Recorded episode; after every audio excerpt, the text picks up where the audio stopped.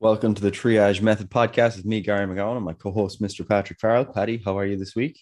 As per usual, Gary, I am fantastic. And um, how are you? I'm very good. We're recording this on September 11th, so God bless our American brothers and sisters, and also God bless the Queen as she is laid to rest. So they're all of our tributes for this week. Other than that, I am very well. Uh, we are transitioning into a new series, which is always a a nice pivot point for the podcast. So I know we had, you know, a couple of episodes there to kind of bridge the gap, but now what we're doing is moving from the women's series to a series of podcasts that are focused more so on the kind of the gap between medicine and exercise slash personal training. That's an area that we like to talk about at Triage. Um, and in particular, what we're going to be focusing on is exercise. So less so nutrition for now, more so the role of exercise in these different disease states. And to open that conversation up for today, what we want to talk about is, I guess, an overview of exercise, health, and disease. So, what's the role of exercise in one, the preservation of health, and then two, the prevention of disease and also the treatment of disease to some extent, because it does have a role there. So, what we want to try to understand at the end of this conversation is what role exercise plays in improving your longevity. So, does exercise lead to an increase in the length of your life? And then number two, your health span. So, not just your lifespan, but your health span, which we might define as the amount of uh, time that you're alive with a preserved quality of life. There's multiple different ways we can look at that. Um, so, basically, we want a life that is long and we want a life that is of high quality. And we believe, and the evidence seems to support, exercise in uh, as playing a role in those those paths. So that's what we're going to discuss today. Yeah, and you noted there that we're not really going to touch on the nutrition side of things, you know. And look, we have a nutrition certificate certificate. I can never say that word, right? We have a nutrition certification course coming out, so it would behoove us to talk about nutrition if we're really going to go down the marketing side of things be like oh yeah look let's let's really just big up nutrition however I feel like we've just kind of ignored. We've you know left behind exercise for a while, and exercise plays a huge, huge role in the preservation of health and also the you know improvement of health. I suppose you would say. You know, so we're going to focus on the exercise stuff, but I just wanted to to mention that we do have a nutrition course coming out. And um, Gary, what what date is that being released? Yes, so we're eight days out at the moment. We're launching it on Monday, September nineteenth. Um, so that's very very soon. And uh, initially we might have a little bit of a discount on it for those who are in first. So we do recommend that you stay tuned for the launch of that. And if you've enjoyed our content over the years this is going to be a, a very in-depth version of our content. So obviously what we talk about in the podcast is is often quite comprehensive and we like to think often quite practical. But in order to really take someone from the point of a low to moderate understanding let's say um, or even a, a, quite a high understanding to being a very competent practitioner, both in terms of having the knowledge and being able to apply it, you need a more extended, um, you know, stepwise progression in your education. And that's what we want to provide with this nutrition course. So if you are interested, do stay tuned for further updates. We're giving you some updates on our Instagram um, as to, you know, what the course will constitute um, and answering some questions that people have. So do follow along there and you'll find more information. Yeah, 100%. Now, anyway, back to the exercise stuff, right?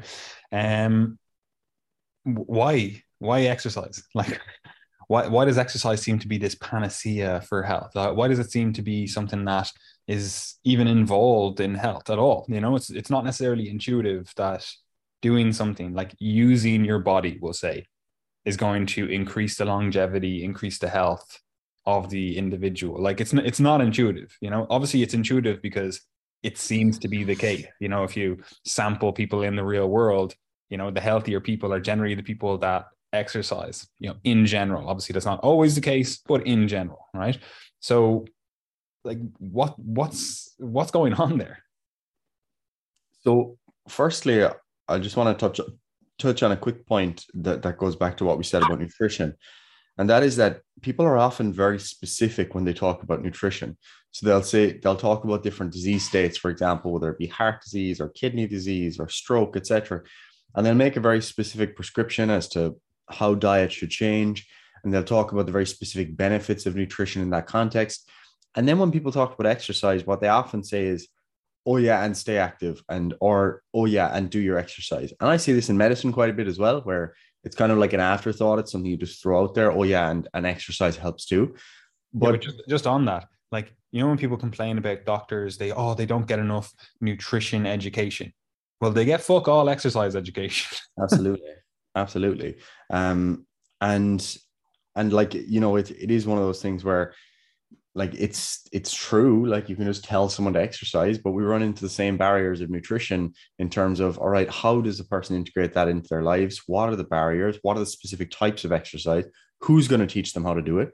People always talk about food preparation skills when it comes to nutrition for example um, but exercise is the exact same and, and in some cases it's even harder because food preparation skills to some extent everyone has some and it's very clear how you could go about improving your food preparation skills, your ability to cook, etc. Regardless of who you are, what your situation is, you've probably been eating your whole life. Yeah, you know, I would, I would assume, but oh. a lot of people haven't been exercising at any stage of their life. You know, absolutely, and and most of us just move in in in ways that seem intuitive to us, but mightn't necessarily be the best way. We we mightn't actually know how to you know do a squat or how to do a push up or how we might go about improving our running etc so um, exercise shouldn't just be viewed as this afterthought that you can just say oh yeah i'm going to start exercising more.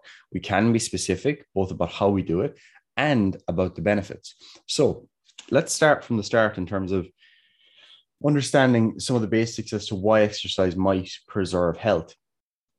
So firstly understand that whether we're talking about cardio or resistance training or any other mode of exercise, it all starts with muscular contraction. That's fundamentally what we're doing. All we vary after that is the intensity of the muscular contraction. So, is it a very high force or a low force muscle contraction? And the amount of those muscle contractions that we have, or the duration of the overall activity that actually describes pretty much all of the benefits um, of whether it be cardio or strength training because people think of them as being different but in fact what we're talking about when we talk about strength training is we're talking about high force muscle contractions over shorter periods when we talk about cardio we're talking about low force muscle contractions repeated over very long periods and those muscle contractions then um, start to call in more and more support from other organ systems and from overall energy production. So, when we talk about the cardiovascular benefit of um, running, for example, or cycling or swimming, it's still a, a, similar system to what we're doing when we're strength training. We're just doing it for longer periods of time and with lower force per contraction. So, when you're running, and you put your foot down and your body weight is down on that foot, you've just landed on it, that it does still require high forces. And to a certain point, to a certain extent, that's going to increase your muscle strength. But as you do it over and over and over and over again, what's going to happen? Your heart rate is going to be increasing. Um, your cardiac output is going to be increasing. So the amount of blood that's being pushed at high speeds through your blood vessels is going to be increasing. Um, the amount of energy that you're using is going to be increasing. So you're going to be reducing your or, using up uh, blood glucose. You're going to be using up stored fat. You're going to be increasing your overall energy expenditure. So understand exercise as, as a very general stimulus first, and then we can start to get specific. So exercise is a whole body uh, event. I think this is something that's really important to understand as well, because you can you can think of running let's say as being oh well it's it's cardio. You know people will call it cardio and they think okay your heart is working. But your heart is working yes. Um, it's working at high rates it's working at high volumes and it's it's working with the lungs as well so your all of your lung vasculature is involved in that process the act of deep breathing is involved in that process You've got uh, the act of all that blood flowing through the blood vessels, as I said, flowing to distal organ systems. You've got the act of increasing venous return. You've got the act of uh, the muscle strengthening qualities, obviously, the bone strengthening qualities as well. And then you've got all of the metabolic consequences of that that are related to, as I said, energy expenditure, the use of uh, stored fuel substrates, and the reduction of the risk and the risk of what would happen to those organ systems if that energy, if those energy substrates were not used. And this is something that's kind of forgotten sometimes is that you know, you don't think of the the liver, let's say, as an organ that benefits from exercise. Like no one talks about the liver, but a lot of the consequences of not exercising, for example, a sedentary lifestyle, um, the let's say gain gains in body fat over time, poor metabolic health, all of that increases the risk of liver disease. Very similarly, increases the risk of uh, kidney disease and other other diseases throughout the body. So we can focus absolutely in on cardio or muscle strengthening exercise, but understand that there are um, downstream consequences of those events, of those muscle contractions, and of the benefits that come from them on these other organ systems as well. So, exercise can absolutely be described in a specific way, but it also has very general benefits in basically every organ system in the body. Yeah. And like we obviously have this very I don't know what you would call it, a biomedical reductionist approach mm. to learning about these systems. You're like, oh, look, we'll focus on what's happening with the the lungs here, or the the the heart, or the actual muscles themselves. And obviously, that's that's necessary. Like, you can't just go, oh, well, it's everything all at the same time. Like, that's incredibly hard to actually understand and learn as a result. You know, like you have to focus in on a certain thing so you can take it apart and then build the system up overall, right? But it does often lead to people not having a complete picture of what's going on. And that can be quite problematic in terms of actually understanding the benefits of exercise and how that applies to different things. And the way I always think of it, like I like evolutionary biology, like I like thinking th- through things in terms of like how did this occur across time? Like how did this evolve, right? And if you think about it, like we, you know, if you believe in evolution, you know, I know Gary, I know you don't, um, but if you believe in evolution, which I think everyone should believe in it because it's you know the best theory that we have, um, we dev- evolved from these you know single cell organisms, right? That's what happened, right? Now, if you think of a single cell, oxygen can just freely get into that cell, right? So it's fine, right? But we want to be able to move around. Okay, so that cell cell needs to move around. Now, a lot of the stuff if it's a single celled organism, it's probably going to be in some sort of like soup, some sort of water. So it's going to let currents and all that kind of stuff take it around, right? But as we start, you know, getting a little bit of a, a higher order, we become like eukaryotes, we become multicellular systems. You know, we need to start doing things to, first of all, move ourselves around, right? So we can start thinking of movement as a very fundamental part of our evolution. Like movement occurred before we had a nervous system. Movement occurred before we had a brain, before we had cognition, consciousness, all that kind of stuff. So movement itself is very fundamental. And then we can start looking and layering on other things in terms of the overall big picture with that, right? So if you look at like energy metabolism, right? That fundamental. Okay, that's a that's a baseline stuff. You don't get a higher order brain without good energy metabolism with anaerobic and aerobic systems in place, right? So we know they're important. Okay. And then we also know, okay, well, as the fucking multicellular system gets bigger and bigger, it comes into this paradox where it can't get any bigger because it can't diffuse oxygen to the center. Like, let's assume it's a sphere, right? It can't get that oxygen all the way to the center. So we need to start creating like vasculature, right? Okay. So we can start getting stuff around the system but now we need we're, we're getting bigger and bigger. So now we need something that can actually pump it around right? And then we get to a situ- situation where we're like okay so we can pump the oxygen around but we actually still need to start getting the oxygen in. So we need to develop lungs. We need to develop a heart. All of this stuff we still haven't even developed the brain. Now it actually goes at the same time because you need something to start coordinating that stuff. And that's why a nervous system develops and a brain starts developing. And obviously we need to actually interact with the environment around us. So your nerve your nervous system starts you know taking the inputs in or your nervous system is created in response to being able to take inputs in and then come up with a, a, a response to that right? So if we think of it in terms of okay we have developed a movement capacity before we developed higher order thinking right? It's probably fucking important that we do some movement it's probably important as a fundamental part of what it means to be alive. Now we're very in the modern age, very much um again that kind of reductionist thought process where it's like, oh, the head, we're we're so removed from evolution. We're so removed from the animal kingdom. Like it, that's that's just not us. We're we're higher order beings. We're like we can think, we logic, reason, all that kind of stuff. But all of that stuff only works if we're doing the fundamental inputs. Like there's certain things you just need to do to actually look after the system. And one of those things is exercise. Now we could we, we could term it in, we could term it movement. That's what needs to be done.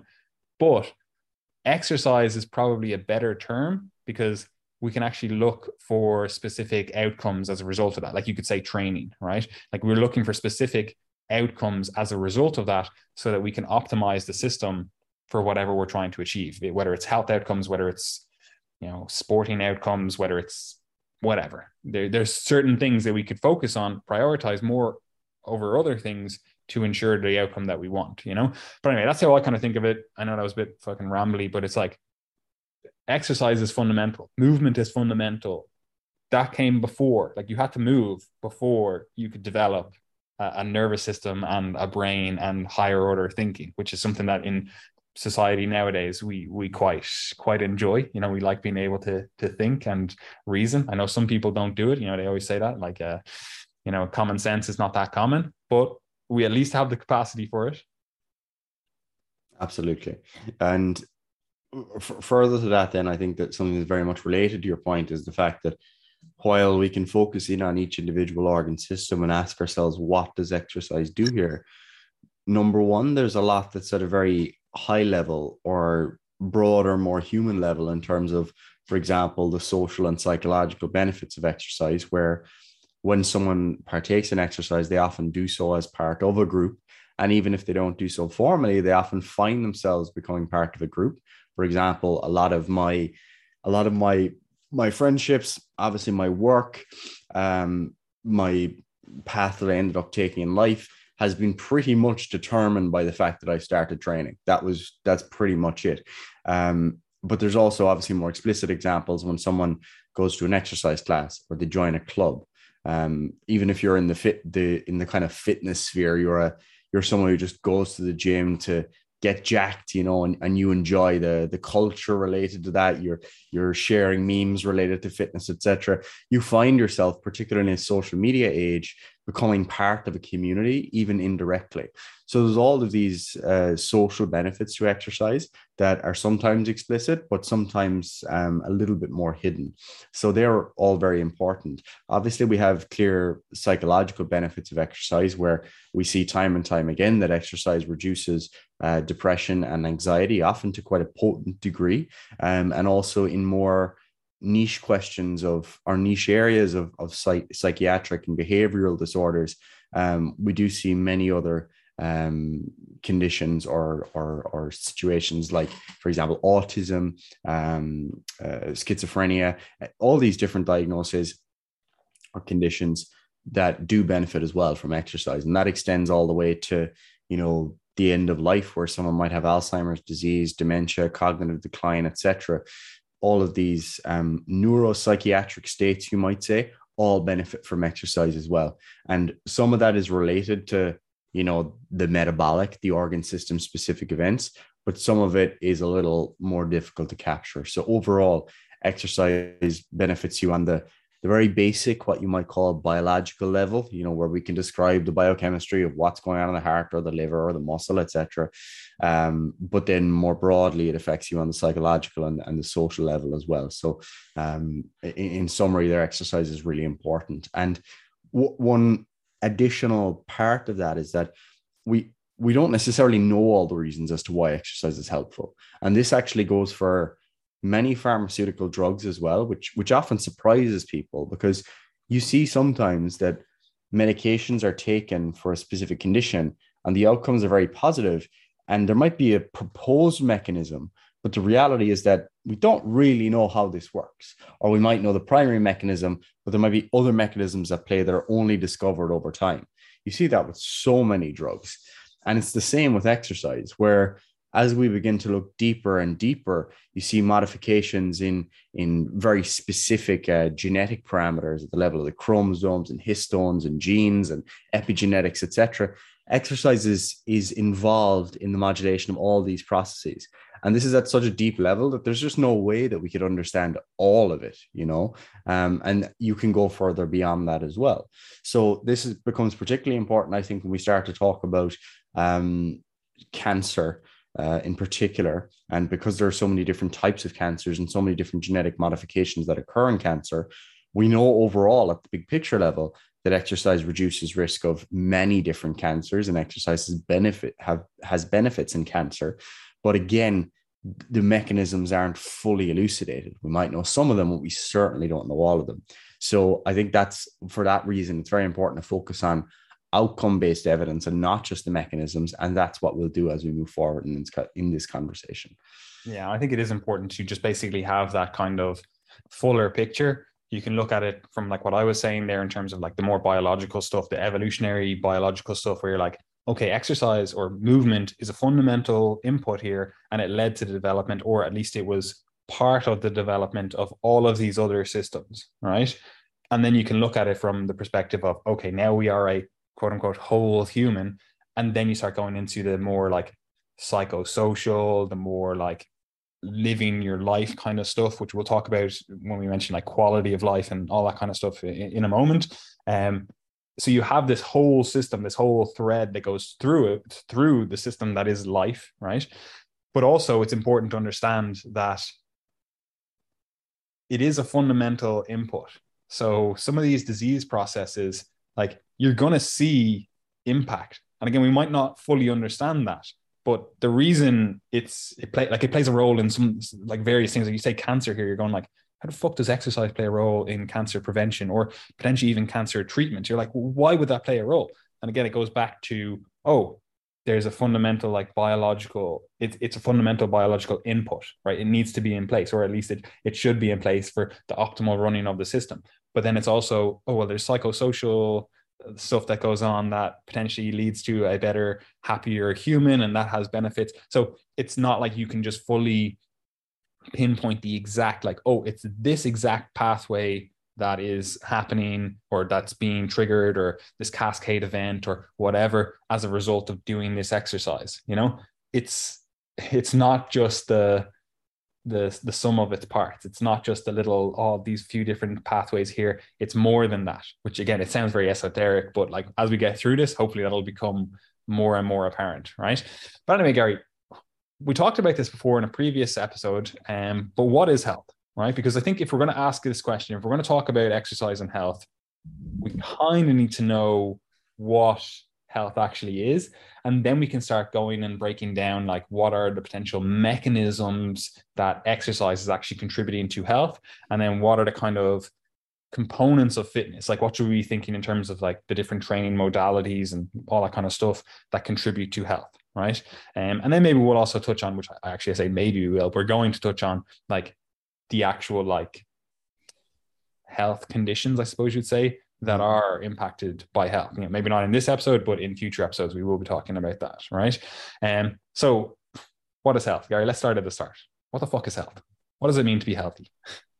Yeah, so there are many different definitions of um, of health that had that have been proposed over the years, and I think sometimes people think that um, the medical establishment, so to speak, are far more behind than they actually are. Like people still think that that very very old fashioned definition of health where health is the absence of disease is like still the modern understanding and hasn't been for many many decades. Like that that's not the understanding of disease. Um, and and any doctor will tell you that. Um, there have been other definitions like i i don't like the previous world world health organization uh, definition because it described health as um, a state of of complete and that's part of the the most difficult situation of complete uh, physical, psychological, and social well being. I think that was it. I don't have it in front of me, but that was the essence of it, um, and that complete part of it just makes it very difficult to get down with because it basically tells us that nobody is healthy. And if you if you have yourself. I'm literally a complete human. Complete complete. See see eh, physical well-being i would not say you're complete because you don't have any calves. And like there's no way you can be in a state of health I will literally say this every single time. Every single phenomenal fighting athlete has no calf. Look at Jon Jones. Like that is literally two toothpicks right? And you can michael chandler huge calves what it, doesn't matter. He's not fucking Jon Jones. He's not any of the actual peak, you know? I'm just saying it is it is the the peak male physique to have zero calves. Touche, touche. Um, but but yes, you know the the point the point stands. It's it's not a realistic goal for people to to have complete physical, psychological, and social well being because none of us would ever achieve it because there's always going to be some barrier there. Um, but there is still value there in terms of understanding health at the level of the physical, at the level of the psychological, and at the level of the social. Um, because very often what we see is that um, many of of the health predicaments people find themselves in are, are very strongly related to social factors um, and beyond the social the economic or the financial. Um, and that that's very it's very easy to understand i think why that might be the case because even if you think about if you're brought up in a, a very um, poverty stricken area you're generally going to find yourself you know with access to different types of foods for sure or access to less um, amenable exercise facilities you know even even very simple things that people mightn't think about like the absence of street lights or glass on the streets and things like that like if you don't have street lights and you live in Ireland and for a lot of the year it's dark at 5 or 6 p.m. well now when you come home from work you you probably won't feel safe going out for a walk in the evening uh, particularly for women that can be very difficult if you're going to go walking in a in an area that maybe mightn't be the safest in the dark. Like most people aren't going to do that. So you yeah. find yourself then of it as well. It's not even like like oftentimes people just reduce it down to like a money thing, but it is like a, a socio-economic cultural thing as well. Yes. You know, it's like like say you could be living in rural Ireland, for example, right? The streets, there's no paths on the streets, right? And you're like, okay, well, how am I supposed to go for a walk? How am I supposed to get my 10,000 steps per day you know, oh, it's pissing rain out as well. So it's like it's not just the economic stuff; it's also the place that you live. Like you could be a farmer that's fucking rich. Like loads of farmers are rich. You know, yeah. loads of aren't as well. But you know, it's like you could have so much money. So it's not an economic thing. It's not like oh, I don't have enough money to be able to do this, or people in my environment don't have enough money. But the environment is not set up to be conducive to your health goals, etc. You know, and this is important to understand because sometimes there is a cultural barrier to exercise. Like we'll just say socio-cultural barrier to exercise in terms of no one in your environment exercises. Like if you go to i don't know somewhere like i don't know a greek island or something or like some of the mediterranean places like it's fucking hard to find a gym you know? And yeah okay cool. They have beaches they have other stuff that they can do but it's still hard to go to something that a lot of people would use as their form of exercise in terms of the gym you know? So there is a cultural aspect and that's important to or a socio-cultural aspect and that's important to understand when we're talking about all this stuff. Absolutely and i mean it's not it's unfair to just focus on the the lower socioeconomic side of things as well and i think that's what most people do most of the time but if you look at for example let's take someone that they went to they went they were they grew up in ireland they played you know GAA throughout their childhood throughout their adolescence they went to university, they kept up their activity, they did a degree in finance or something, and then, well, they moved off to the city in London, right? They moved off to London. Now they're working, you know, 10, 12 hours a day. And suddenly, like their whole, well, one, their work day in terms of, you know, they're now commuting on the, the, the subway, the London Underground. That's the now their. No, the don't tube. the subway. I was thinking of the word. I was like, what do they call it again? On the tube, right? So you're commuting on the tube um, suddenly you're you're getting a lot less activity throughout the day. You're sitting throughout the day. Your priority right now is to get as much work done as possible and to move up the social ladder. And in order to do that, you need to work the sedentary job. Not only that, then you finish work in the evening, and your whole kind of group, your whole office, they go out for drinks or they go out for food. It's the same at lunchtime. You know, you go to these nice restaurants. You're starting to make more money. You're climbing the social ladder. You've got all these events on, and you know you're like oh well isn't that a real privileged situation? But it's still very difficult for people to maintain their health. Uh, that's that's something i actually encounter a lot these days is when we're working with that demographic of like 25 to 30 year old people who are trying to to get ahead in life and they're trying to you know meet new people and all these sorts of things they find it very difficult to adhere to you know their nutrition and exercise guidelines because they've got so many of the things that they're prioritizing at this point in time.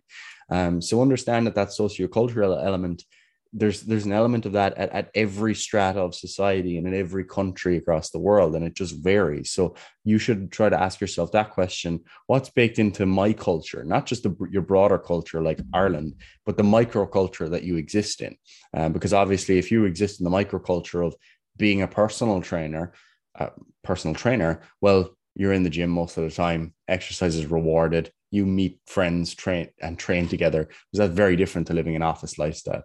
Now, all Yeah, like, of that, I'm just on that, Gary. If you and I did not have a health and fitness business, you know, or we weren't in the health and fitness world, both of us, I can guarantee you, would have insane. absolutely shit health. You know, we'd be working 20 hour days, slamming all kinds of fucking stimulants and fucking just just grinding, just fucking working, you know? Well, I'll just grab a fucking burrito or something for lunch. I'll just get whatever Uber in some fucking food for dinner or whatever. You know, it's like your environment does dictate so much. Your your like socio-cultural stuff, like the environment you find yourself in, dictates so much of your health. Absolutely. And, and I'm I'm so glad that I'm in the health and fitness industry because like I could totally see myself 100% being that like Wolf of Wall Street type person who's just like working 24 hours a day and taking uh stimulants like but but like I'm super I'm very health conscious. I, I'm not gonna I'm not gonna do that. Even with like my caffeine intake I'm I'm thinking about my health to some degree. Like I'm not just slamming Red Bulls because I'm like oh well there's the sugar and I want to sleep tonight. I don't want to have too much caffeine. Whereas if I didn't care about health and I had never learned any of this stuff like my personality would not lend itself to a healthy life. So I'm, I'm very grateful for that. Um now beyond that the whole point of, of all of that was to say that that definition probably isn't perfect. There have been more recent definitions proposed, such as health is is like this isn't the exact version, but I think this is probably better. Is that health is resilience to and against insults to your life and well being, and that's quite nice because it's it, it's very it's very general and it's general enough to apply to a lot of different situations. So, for example, if you have let's say um, diabetes, right? Yeah, that that's an insult to your health.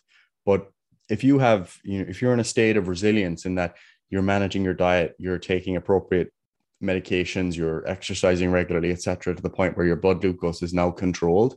Um, and anytime you get sick, you know what how to change your medications, etc. And you're not dealing with any of the downstream consequences of having diabetes. Well, yes, you have had an insult to your health, but you're clearly quite healthy in the sense that you are resilient to it. You know how to adapt to it. And you're in a much better state of health than this person who has the same diagnosis as you, who's not able to manage any of those things. So I think that's a, a useful way of trying to understand this. Um, so you, you happy with that definition? Yeah, well, we we wrote that definition. So I hope we are. But like it's not perfect, but like I think focusing on the resilience Mhm. aspect is more important than focusing on the complete like absence of disease or the complete healthfulness of an individual like it's never going to happen right? But if you're resilient to environmental stressors resilient to different things going on and you're resilient against these different things like i would much rather build someone who is resilient than someone who is fragile. I think everyone would agree with that you know? You could be in a position where you're completely healthy from a like whatever biological standpoint. I put you in a bubble, you know, and you've lived your life in a bubble your fucking whole life. You know, it's like, okay, maybe you're healthy because you've never had any of these insults against your health. You know, we've given you the exact nutrient soup that you need to have perfect growth, perfect whatever. But like you're not a really resilient individual. You've never had hardship, you've never had strife, you've never had you've never been exposed to different things in your environment it's not healthful. I like just let's use the, the immune system for example. Like if your immune system has never been exposed to any pathogens, any like bugs, mutagens, whatever the fuck, you know, it's not really resilient. You know, it's never built up resilience. I would much rather have a resilient immune system rather than an immune system that has never been exposed to anything. You know, and you could look at the two individuals and be like, this individual has never been sick, and this individual has never been sick. You know, and one is just resilient because their immune system is fucking on fire. It's doing the job you know whereas the other one has never been sick because they've never been exposed to anything you know? I would much rather be the person that has been exposed to different things and has a strong immune system you know? But anyway look we won't linger too long on the exact definition because it just becomes a, an argument in linguistics and fucking semantics you know where it's like well what about this exact word here? What does this mean? And you know that's not what we want to talk about, right? What we actually want to talk about is how does exercise play a role in building that kind of resilience, or how does it I suppose we should talk about just briefly, even though you did mention it, something along the lines of like lifespan versus health span, right? Um, because if we're resilient, are we just resilient? We're going to live for a short amount of time, but we're going to have a really high quality of life. Are we going to do the opposite? Are we going to have a really long life but really low quality of life? What's the story there? And then where does exercise play a role in this? Yeah. So, firstly, I think to answer this question, one helpful thing to understand is well, two different things. I want you to first understand what causes the most deaths, and then secondly, what causes the most deaths and disability, because that's actually something that's important to understand. So, firstly, in Ireland, right, what causes the most deaths? The most recent statistics as of 2019, um, and I wanted to look at 2019 in particular because it's before COVID and everything. It just messes up the stats a little bit. So, we've got ischemic heart disease, number one, then we've got stroke, lung cancer, COPD, lower respiratory tract infections, Alzheimer's disease, colorectal cancer, breast cancer, prostate cancer, and chronic kidney disease. So, what we can see there is that cardiovascular disease kind of comes at the top. We've got lung, lung cancer and respiratory diseases next. Then we've got Alzheimer's disease. Then we've got some more cancer and then kidney disease. So, that's what's causing the most deaths. And I'll come back to that in a moment. But then think about what's causing the most deaths and disability. Sorry, um, before you on, just could you explain what COPD is? Because some people yeah, may not sorry. Know. Chronic obstructive pulmonary disease. So that's basically a, a condition that it, stroking or smoking is obvious, is the, the strongest risk factor there. Um, but it's a chronic respiratory disease where you're going to have, you know, the buildup of, of phlegm. You're going to have difficulty getting enough oxygen in. You're going to find yourself very often they will um, have a lot of frailty. They'll lose a lot of muscle mass. They're constantly struggling for breath, um, and that that can lead to a lot of problems. So it's it's related to you know the the lower respiratory tract uh, component that was next to it, and related to lung cancer in the sense that we've got crossover risk factors. So you can just think of those three as just respiratory disease. Um, now, in terms of death and disability, is something that's important because um, disability is kind of a core component in terms of understanding health span because when we talk about disability here we're not talking about like an intellectual or physical disability but rather the uh, effect on on one's quality of life one's ability to you know live every day well. And often this will be studied in terms of disability adjusted life years. So here what we've got again number one at the top when we look at death and disability combined is heart disease once again okay?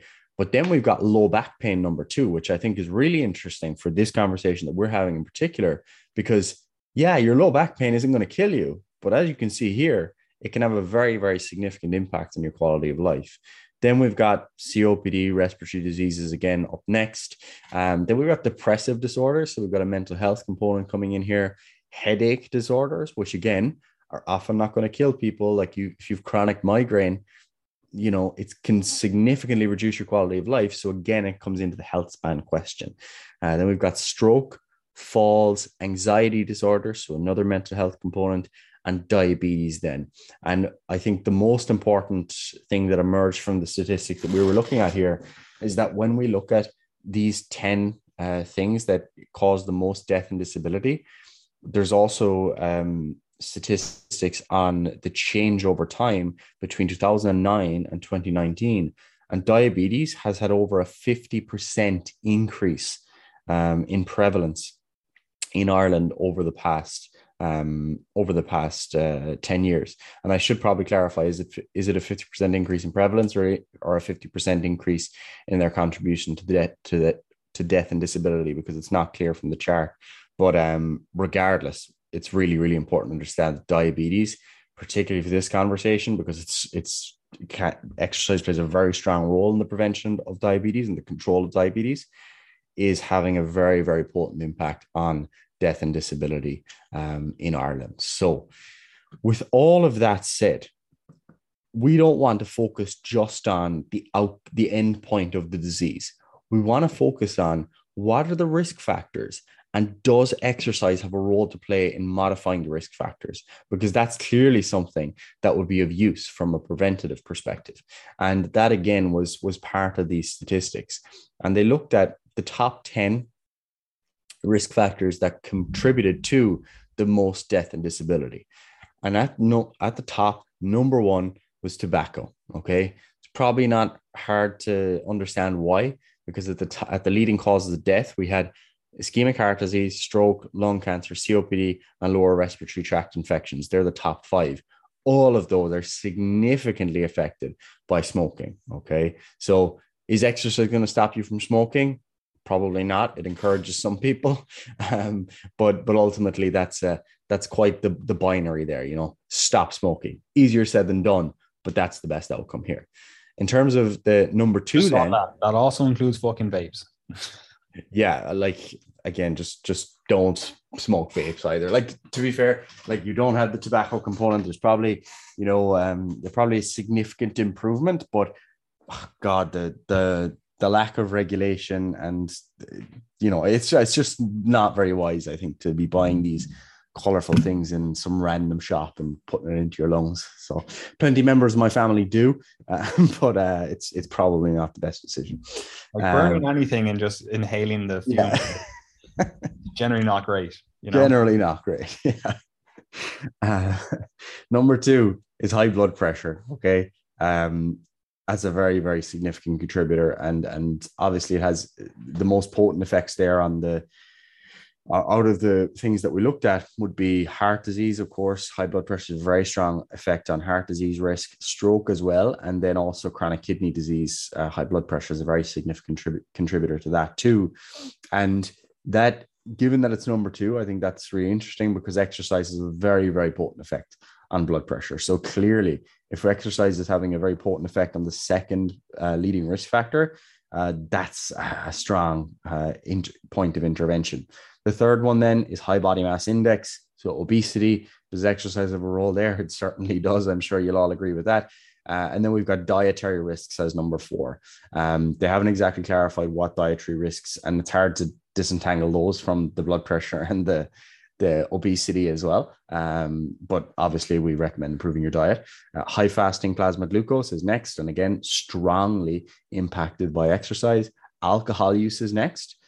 You know, drink less alcohol would be wise. High LDL is next, low density lipoprotein, cholesterol, and exercise actually doesn't have as much of an effect there as, as we would like, uh, but it does have an overall effect on your lipid profile and it has a strong effect on the end outcome that that LDL might have, which would be, you know, atherosclerosis, heart disease, and, or heart attacks. Okay. Um, so, yeah, exercise does have a role to play in, in that causal pathway. Then we've got oc- occupational risks um, at number eight. Now, could we hypothesize a role for exercise there? like maybe, maybe you maybe you won't fall off the scaffolding at work if you were fitter. or if you do, you're more resilient. You have more muscle mass. You're fucking you land in a squat. Um, in all seriousness, there probably is a role there, but again, we won't uh, get into the weeds on that one. Then we've got kidney dysfunction number nine. Kidney dysfunction is is strongly impacted by a couple of other variables, which would include, for example, uh, high blood pressure and high blood glucose or diabetes. So they're very strong contributors to chronic kidney disease. Um, so exercise definitely has a role to play there. And then finally, we've got drug use. Okay, so yeah, don't take drugs, don't uh, drink alcohol, or at least moderate your intake, and don't smoke. Okay, um, that's in addition to your exercise. So, in summary of all of that, all of that stats, all those facts, what you can see is that in the vast majority of the diseases that we listed, or um, not necessarily diseases, but inflictions like low back pain, we might say, exercise has a strong role to play. We know that people who exercise more generally have lower rates of low back pain. Um, we know the people that exercise more are at lower risk of falls, lower risk of anxiety, lower risk of depression, lower risk of chronic migraine, lower risk of heart disease, respiratory disease, etc. So all of these things that are affecting one lifespan and two health span or quality of life are reduced in those who exercise frequently. So I think it's very, very clear that there's a reason as to why exercise might have a potent role here. But what we want to do next is maybe explore some of the outcome evidence. What do you think? Yeah, well, I'm just going to go back just in our notes Yeah, here and just there. note a few things. So, first of all, the actual act of exercise facilitates many beneficial processes in the body. Look, we've talked about that. A lot of this is around just metabolism, but also around like brain health, cognition, mood, that kind of stuff, right? Um, this generally leads to a reduction in cardiometabolic diseases. And the important thing to note is that this occurs even without weight loss, because I know a lot of people focus on the weight loss component. And while that obviously does play a role, it's not a necessary part of this. Like you can exercise and get healthier without changing your body at all. Well, to an extent, you're going to change your body, but either way, right? Um, however, exercise does often play a role in weight loss and muscle mass preservation and gain. Uh, so that obviously plays a role in a variety of aspects in terms of you know muscle mass plays a role in sarcopenia, plays a role in protecting you from falls, that kind of stuff, right? Weight, like excess weight, can play a role in a variety of things, diabetes, again, there's cardiometabolic diseases like weight plays a role in there. How much of a role? Again, we've talked about it in different episodes, so we won't dive deep into that. And um, we also have to remember that exercise, like we said earlier on, is something that oftentimes comes along with a community. You do it in a community, you do it in a, a group, you become a part of a group, um, and as a result, this kind of like social health aspect improves which is really important especially as you age or especially if you move country or you know you're in a different environment than you you grew up in etc like say for example myself i moved to london like the friends that i have here are all friends that i made in the gym doing jiu-jitsu or they're people that i know through the exercise world. You know it's like again it, it, plays a role in your your your social health, right? Um, and as I was mentioning, increased strength and muscle size are beneficial for your older age, sarcopenia, preventing falls or at least allowing you a better survivability, we'll say, from falls. But also it plays a role in your enjoyment and your, your quality of life because you're actually able to navigate the world around you. You know, it's like you might be, oh, I'm I'm I'm still alive, but if you're not able to walk down to the shops or you're not able to walk down to the pub or whatever it is that you want to do, like your quality of life is clearly impacted, right? So we want to be able to preserve that for as long as possible. And that includes in your earlier years. Like you don't want to be the whatever 25 year olds where all your other friends are going, Oh, we're going to go for a hike up the mountains. And you're like, I'm not able to do that, you know? So again, it plays a role throughout your, your life. And um, obviously, most people are aware that exercise and especially different types of exercise improve your cardiovascular fitness. And naturally enough, this plays a role in blood pressure and cardiovascular disease in general. Um, but we also see improvements in your mood and your cognition from exercise. And again, that would make sense if we go back to that kind of evolutionary biology lens that I was talking about, where like your brain, your nervous system, and all that kind of stuff kind of is secondary to movement itself, you know, kind of evolved from your capacity to move. Again, it was in tandem. It's not like they're completely separate, but either way, right? So and just on the cognition thing, especially in the current environment that we find ourselves in, where we're in a knowledge based economy, like if you're not able to be at your peak cognition, you're going to fall behind. You're going to fall into potentially a lower socioeconomic uh, status because other people are making more money just off their their thoughts, basically. You know, and that's that's important to understand that exercise plays a role in improving cognition, or at least the preservation of cognition throughout your lifespan, right? So there's multiple, we'll call them mechanisms. Like obviously, we're not getting into the mechanistic weeds here, but there's multiple ways by which exercise itself plays a role in what kills humans, or what I should say, let me rephrase that. Exercise plays a role in reducing the things or the severity of the things that kill humans, right?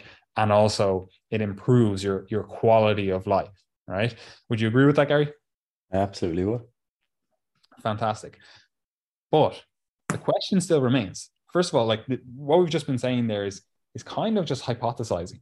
You know, we've been saying, oh well, exercise plays a role in this. You know, it it should improve your quality of life, or it should improve the severity of this disease, or it should reduce the severity of this disease, or whatever, right? But what what does the actual research say? What, what are we actually looking at when we actually see the outcome of someone who's exercised versus someone who hasn't exercised? Are we seeing a difference in the quality of life? Are we seeing a difference in the, the quantity of life? What's the story there? We absolutely are. And this is the encouraging thing is that I'm almost always like refreshingly surprised uh, when I look back at the research on the actual outcomes because like I know all of these theoretical mechanisms. I've experienced the benefits of exercise and I know in, in theory exercise prolongs lifespan. but you do actually see like really impressive outcomes when you look at the research. So when you're just looking at general physical activity, if we recon if we go jump back to the guidelines, right, just for a reminder, the general guidelines um, and leaving resistance training aside for the moment would be to con- I was going to say consume would be to perform 150 to 300 minutes of moderate intensity physical activity uh, per week or 75 to 150 minutes of vis- vi- visible vigorous physical activity per week okay? Um, but it does seem that there's actually benefits even beyond this, which is really encouraging.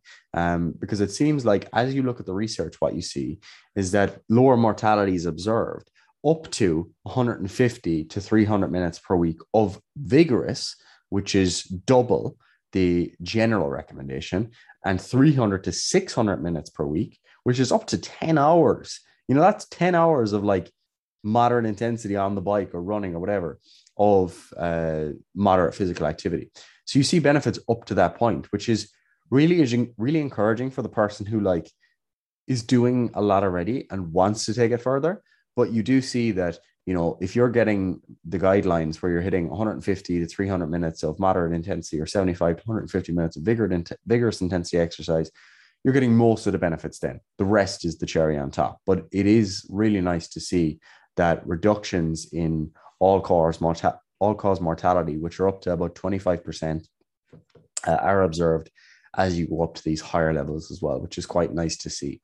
Now, as you look um, at those who are fitter versus those who are maybe less fit, what you see is that as you go above the upper limit of normal cardiorespiratory fitness compared to you know lower limits of cardiorespiratory cardiorespiratory fitness you see increases in lifespan of about five years, which is really, really impressive because I, like I wouldn't expect to see that because of all of the the messy things that go into measuring these things and all the other things that could happen to someone.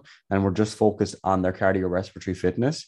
If you see an extra five years in someone's life, like that's that's really, really impressive, particularly given the fact that it's of a higher quality as well, not just focused on the span of the life. So that again is something that's impressive. And that came from a study over 46 years of follow-up. So um, that's also something that's really important in a lot of the research is that like sometimes you can look at someone's um, VO2 max or cardiorespiratory fitness in their 70s or 80s. Um, but you don't really know that much about, right? Why did it get to that level? You know, was it always high? Um, did they exercise later in life? Did they preserve it from earlier in life? Whereas what a lot of this research that we've been looking at shows is that if you can get your cardiorespiratory fitness high early in life, one, you have more to lose, but you have a lot of benefits that will stay with you for, for life. And you can also benefit then if you were at a lower level of, of fitness and improved it later in life. So that again is encouraging for people who maybe aren't exercising yet.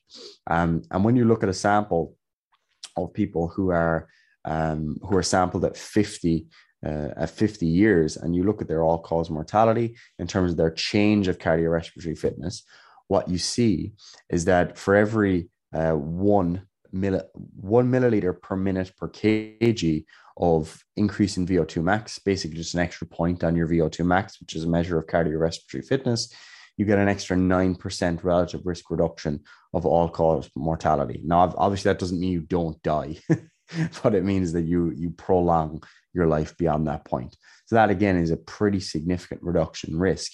And in that study as well, what you see is that uh, when you sample people at 50 years, as they as you look forward the rest of their life, you see this relationship, this linear relationship, where even at this point, even this late in life, if they begin to improve their fitness, they start to reduce their risk of death. So it's not just the early life um, exposures, it's also the later life exposures. Um, so again, that's encouraging regardless of the age you're at currently. And then all of that focuses very much on cardiorespiratory fitness, which probably garnered the most attention up until the last maybe decade or two. But over the last decade or two, we've seen increasing evidence over and over again of the role of muscular strength in uh, longevity as well.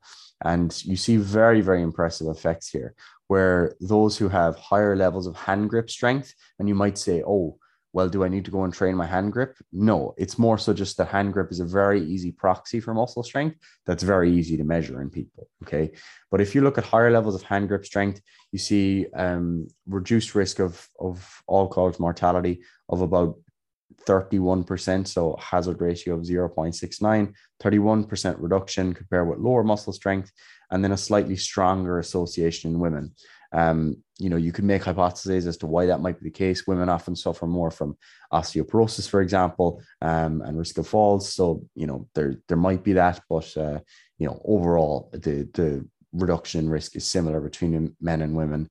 Get strong is the message there, um, and you also see that beyond just the hand grip strength, you see that those who um, have higher muscle strength as assessed by knee extension also have reduced risk. So overall, what we see is that both increases in muscle mass and muscle strength have a strong preventative role long term in both the incidence of disease and all cause mortality. And we see very similar effects for uh, cardiorespiratory fitness, where the benefits probably go far beyond what most people do in their everyday lives. So, more cardio is probably a good idea.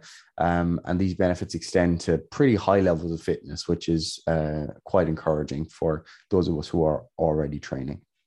Yeah, and I think it's important to really just put all that information into you know context in general, right? So we'll go back to that kind of first study you were talking about, Gary, there, and in that, if you're just doing the know quote unquote bare minimum, the stuff that's just recommended, the guidelines, you're seeing 19 to 25% lower risk of all cause mortality, well, CVD and non CVD related, so cardiovascular disease and non cardiovascular disease related, right?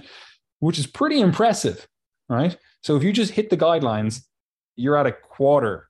You're, you you've reduced the risk by a quarter, right? Pretty impressive right? If you're like, oh, I actually want to do more, I'm actually someone that really, really cares about my health. I'm someone that really, really wants to live a long time, etc. Right? You can do more and continue to get benefit. Now, the benefit drops off a little bit. You know, like in the study, it says participants who reported two to four times above the recommended minimum of long term leisure time VPA, um, which is just vigorous physical activity, 150 to 299 minutes per week, or moderate physical activity of 300 to 599 minutes per week uh, showed a 2 to 4% and 3 to 13% lower mortality, respectively. Right. So you could continue to get further benefits, right, by doing more work. Right. It seems to be that doing more vigorous work is actually less beneficial than doing more moderate work, which kind of makes sense because if you're doing 600 minutes, or let's even say 300, because that was the vigorous one, right? If you're doing 300 minutes plus of vigorous activity per week, you're probably fucking beat up a lot of the time. You know, you're probably you're probably feeling that your quality of life is probably actually a bit reduced because you're just very fatigued all the time, right? Whereas that moderate activity and even the lower activity levels, it doesn't beat you up as much until you get into higher volumes, right? So keep that in mind. Just the very act of doing exercise, just hitting these guidelines, because we're not actually even talking about the outcomes of this, right? Now, obviously, they go in tandem, right? They're they're intrinsically linked, right? But just the act of doing exercise is probably going to get you some benefits, right? And this, you know, we've talked about this before. Just say you're contracting the muscles, you're probably getting some metabolic flux, you're probably getting some benefits in terms of that, you know, cardiometabolic disease just by virtue of using what you already have, right? Now, ideally, we want to see improvements, right? We want to see the body actually increase in strength, in muscle size, in fitness, etc. right? But anyway, let's just say you're an individual. I'm just going to hit the hit the guidelines. I'm going to put in a moderate level of activity or a moderate level of exertion. I'm not going to go, you know, all out. Just exercising, you're going to see benefits, right? You're going to see if you start getting fitter, right? Like you're actually influencing the outcome, right? You're going to see benefits, right? You're going to see further benefits. You're going to see a benefit in terms of your cardiovascular risk, uh, of like mortality risk. You're going to see that go down. You're going to see improvements. Now, VO2 max, like you said, Gary, it's one measure. It's not the be all and end all measure, but it's one measure. And if you see improvements in VO2 max, you see improvements in health, right? Um, same with muscular strength. You see improvements in muscular strength, you generally see improvements in health. Now, there probably is a critical drop off point. However, the great thing is for most people, you're never going to reach it. You know, like for most people, you're never going to be at like this 70 VO2 max, 80 VO2 max, right? Like you're just not going to see it, right? Most people are going to be like, oh, I have my 45 VO2 max, you know, oh, I got up to 50. Like that's probably going to be where most people are at, right? And that's not to say that's bad, but there are definitely further benefits to continuing to get that up higher and higher, right? Same with strength. Most people are not going to be like, oh, actually, I'm seeing a functional decline in my overall health and you know whatever because I'm just I'm squatting 240 kilos for for reps. You know, it's just like oh, it's beating me up too much. Most people are not going to get there. Most people are going to go, oh yeah, I squatted 140 kilos for for one. You know, and they're like, I'm absolutely ecstatic with that. You know, it's like that's that's the reality of the situation, right? You could maybe see further benefits by getting stronger, right? And again, it could just be even the the fact that you ha- then have more to lose. You know, you have more, you know, whatever you want to call it, buffer room, right? So all of that's important to understand, right? So just by exercising, you see some of the benefits, right? So regardless of if you know how to train, right? Just get out and train, get out and do something, get out and be active, right? However, if we actually want to see the vast majority, well, I shouldn't say the vast majority, that's not, not correct, right? If you want to see a good chunk of improvement on top of just the act of exercising, then you want to know how to exercise to actually get results, to actually impact on the, the outcomes that we want to improve, right? So, and I wrote an example down here, like you could have an individual that say they exercise for 10 hours per week, right? So they fall into this sweet spot of training, right? So they're doing, they're doing a good chunk of training. They're doing above the like bare minimum, like the guidelines. So they're they're in a good good place. Wouldn't you agree, Gary? Yes, sir. If you had someone that came to you and they're like, I'm doing 10 hours of exercise, you'd be like, okay, nice, nice, great work, right? However, if that individual says they're doing 10 hours of exercise and they've been doing it for the last five years and they say, I haven't gotten fitter, I haven't gotten stronger, I haven't gotten any more muscular, I haven't, you know, significantly influenced the outcome of you know that I'm trying to improve the, these different um, you know whatever you want to call them characteristics of health or fitness whatever the stuff is right? And um, if they haven't done that you would then look at them and go okay well why why is that? And then if you had another individual that came to you and they were like yeah I'm doing maybe 5 hours of training per week right? You might go okay well it's kind of like you're you're just hitting the the bare minimum guidelines. You're just in that kind of range. You know, I have this other individual here who's training 10 hours per week, but then you again further dig with this five hours per week individual, and they're saying, Yeah, I'm getting fitter, I'm getting stronger, I'm getting more muscular, I'm, you know, leaner, like all these different functional outcomes you would look at the two of those individuals and you would go, okay, well, the person that's doing five hours per week is probably getting more benefit than the person that's doing 10 hours per week. Now, there might be some areas that overlap. Like you might see the person that's doing 10 hours per week, maybe they're getting more benefit in terms of, I don't know, uh, blood glucose regulation versus the person that's doing five hours. But in terms of we look at the the whole picture here, I would want, at least in my uh, estimation of the research, I would want to be the individual that's doing five hours per week, but actually getting results from that, right? So the reason I bring that up is it's important to understand that just going out and doing stuff fantastic. We're never going to discourage that, right? Unless it's obviously leading to ill health, like you're out training 40 hours per week and you've lost your menstrual cycle, your bones are like fucking, I don't know, paper. Uh, it's like obviously that's that's not great, right? Um, but for the vast majority of people, that's just not going to be a reality, right? So go out, exercise. However, if we really want to milk this for all it's worth, we want to exercise in a kind of sweet spot range. So we're getting enough exercise in terms of you know, we'll, we'll call it hours of exercise, but we're actually getting the outcomes that we want, right? We're actually influencing, you know, your VO2 max. And we'll, we'll talk about the different measures, I'm sure, in a in a different podcast in terms of like what are the actual outcomes that we want to influence, and then maybe we'll dive into like how you would potentially influence them, right? Um, but that seems to be the case. Would you agree with that, Gary? In terms of you had those two individuals that came to you, would you agree with that estimation? I would. Fantastic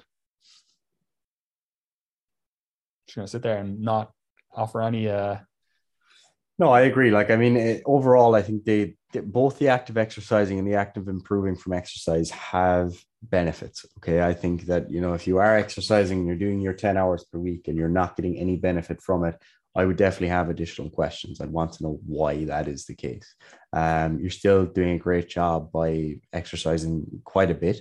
Um, and then you have to ask yourself as well, you know, what what are the metrics of interest? Because some people, sometimes people will say they're not improving, but like they might be focused on a very specific outcome, like trying to have, you know, the perfect physique for a physique competition or something. And, you know, they're not necessarily the outcomes that are going to be driving improvements um, in longevity or, or improvements in health span. So overall, focus on the metrics that, you know, matter most. A lot of you will be, if you're training a lot, you, if you're doing weight training for five plus years, you're probably at a level of muscle strength that's well above the average in the population, uh, which puts you in a good position. Um, if you're doing your weight training and you're never getting stronger, um, then you know you might want to make changes to your training. And similarly, when it comes to your um, cardio type exercise, uh, you know there are improvements that are there are benefits that seem to exist at relatively high VO2 maxes, um, which is interesting. You know, in, in the level that might be seen in athletes. So you do if you are doing your moderate intensity physical activity i would say to people to you know have have some sort of plan there because some people will just walk on the treadmill and kind of call that their cardio. But you know especially if you get to a certain point that's not really going to be pushing you anymore. You know if you're if you're looking to be getting maybe 130 to 150 beats per minute to be uh, working at maybe 70% of your max heart rate and you're trying to accumulate that zone two to three type of cardio um, that might be that might be you walking on the treadmill early on. But if you're still doing that four years later now you might be at 100 beats per minute which is you know it's not gonna it's it's healthy for sure but it's not going to mean driving driving much of an improvement in vo2 max. So there is the act of exercising and then there's the act of training which has to come into it sometimes um, but it doesn't need to be the main priority for most people. Yeah 100% anyway gary i think that kind of wraps it up for this episode at least because we have a lot to talk about in, in future episodes. Um, but you've aimed to kind of wrap that up in terms of have we discussed enough of what is health and how does exercise kind of contribute to this? Because if we haven't done that, then this episode was in vain. Yeah, I think we've covered most of what we wanted to talk about. I think that in summary, there are there are very direct and, and somewhat indirect benefits of exercise that will support you in your pursuit of health. Some of the biggest ones are probably those related to um, the cardiometabolic uh, consequences of exercise. So, if you've got a reduction in blood pressure, you've got better blood glucose regulation, you've got um, a more appropriate body fat or level of adiposity, uh, you've got a better functioning heart.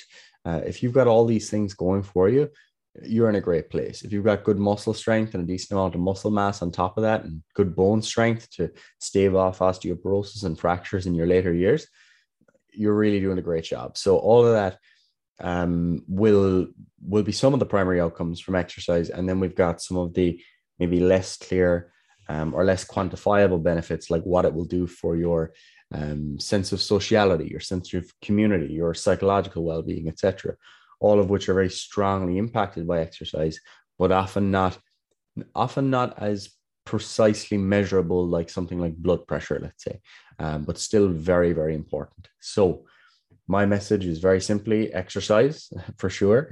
Um, you probably could be exercising more. I know there will be some people listening to this podcast who probably shouldn't be exercising more. They're already doing like six super hard days in the gym.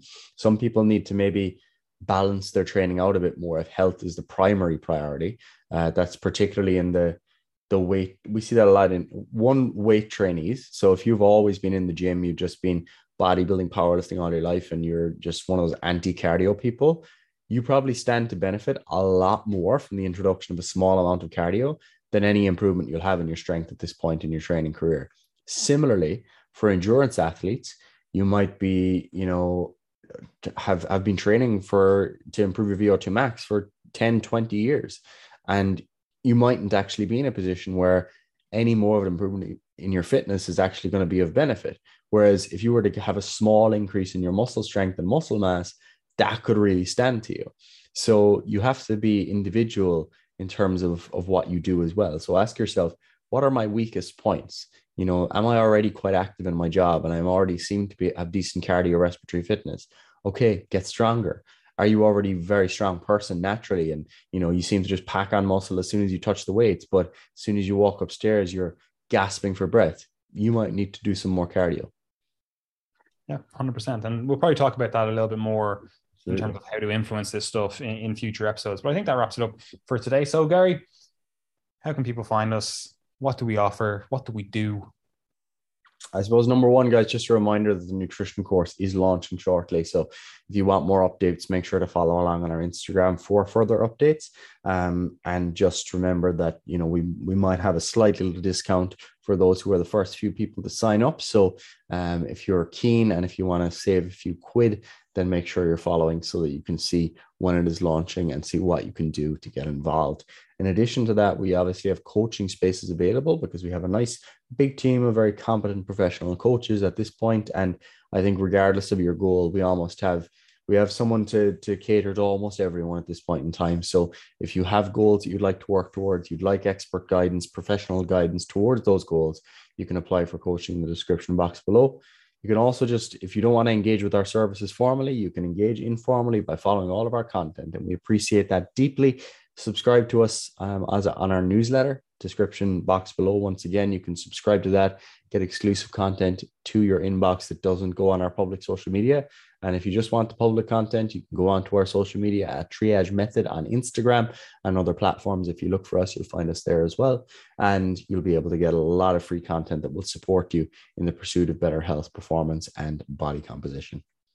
Absolutely splendid. Anyway, I have nothing else to say. So I hope everyone enjoyed that. And as per usual, if you do have questions, comments, any kind of stuff like that, there's nowhere for you to give that feedback. Uh, no, you can go to social media or you can get in contact with us via email. more than happy to help discuss whatever issue it is that you have going on. If it's like, oh, you have a, a knowledge deficit, you're like, I don't know this thing. Like we maybe have produced content on that. We do also offer like consultations and you know call it mentorship as well. Um, for people that are interested in that. I know we have a few individuals that engage in that. We don't really uh, market that a lot, um, but I know a few individuals are kind of taking part in something like that. Obviously, as Gary said, we have the nutrition course, the certification course coming out very soon. So keep your eyes peeled for that because I think that like the way we focus on writing the content and creating the content is a little bit different than how most nutrition courses go about it because a lot of them just are not let's just say fit for purpose like they don't actually teach people to coach which is what we kind of wanted our course to be about, more so teaching you how to actually coach nutrition because a lot of courses out there, they either give you the absolute bare bones like they're literally like oh you can complete this in two weeks and it's like you actually you're you're actually in a worse position almost after you've completed it because you just don't know what to do right? Or they just of course they just go really in depth on like the nutritional science but don't actually teach you how to put that into practice you know? Um so our course kind of goes it goes a good bit of depth in the nutritional science but only to a level that you actually need to help people right? And then it really focuses on how would you actually put this into play? What actually matters when you're you're talking to individuals you know? Um but anyway look you'll hear more about that over the coming weeks. And as gary said follow us on instagram specifically to find out more about that, especially if you're listening to this and you're like, oh, you know, I would like to be able to get a discount. I would like to be able to get a discounted rate for, you know, the stuff that Triage puts out. So follow us on uh, Instagram for that. Anyway, I have nothing else to say, Gary. Do you? Nope, that's all good. Anyway, enjoy, guys, and we will speak to you in the next one.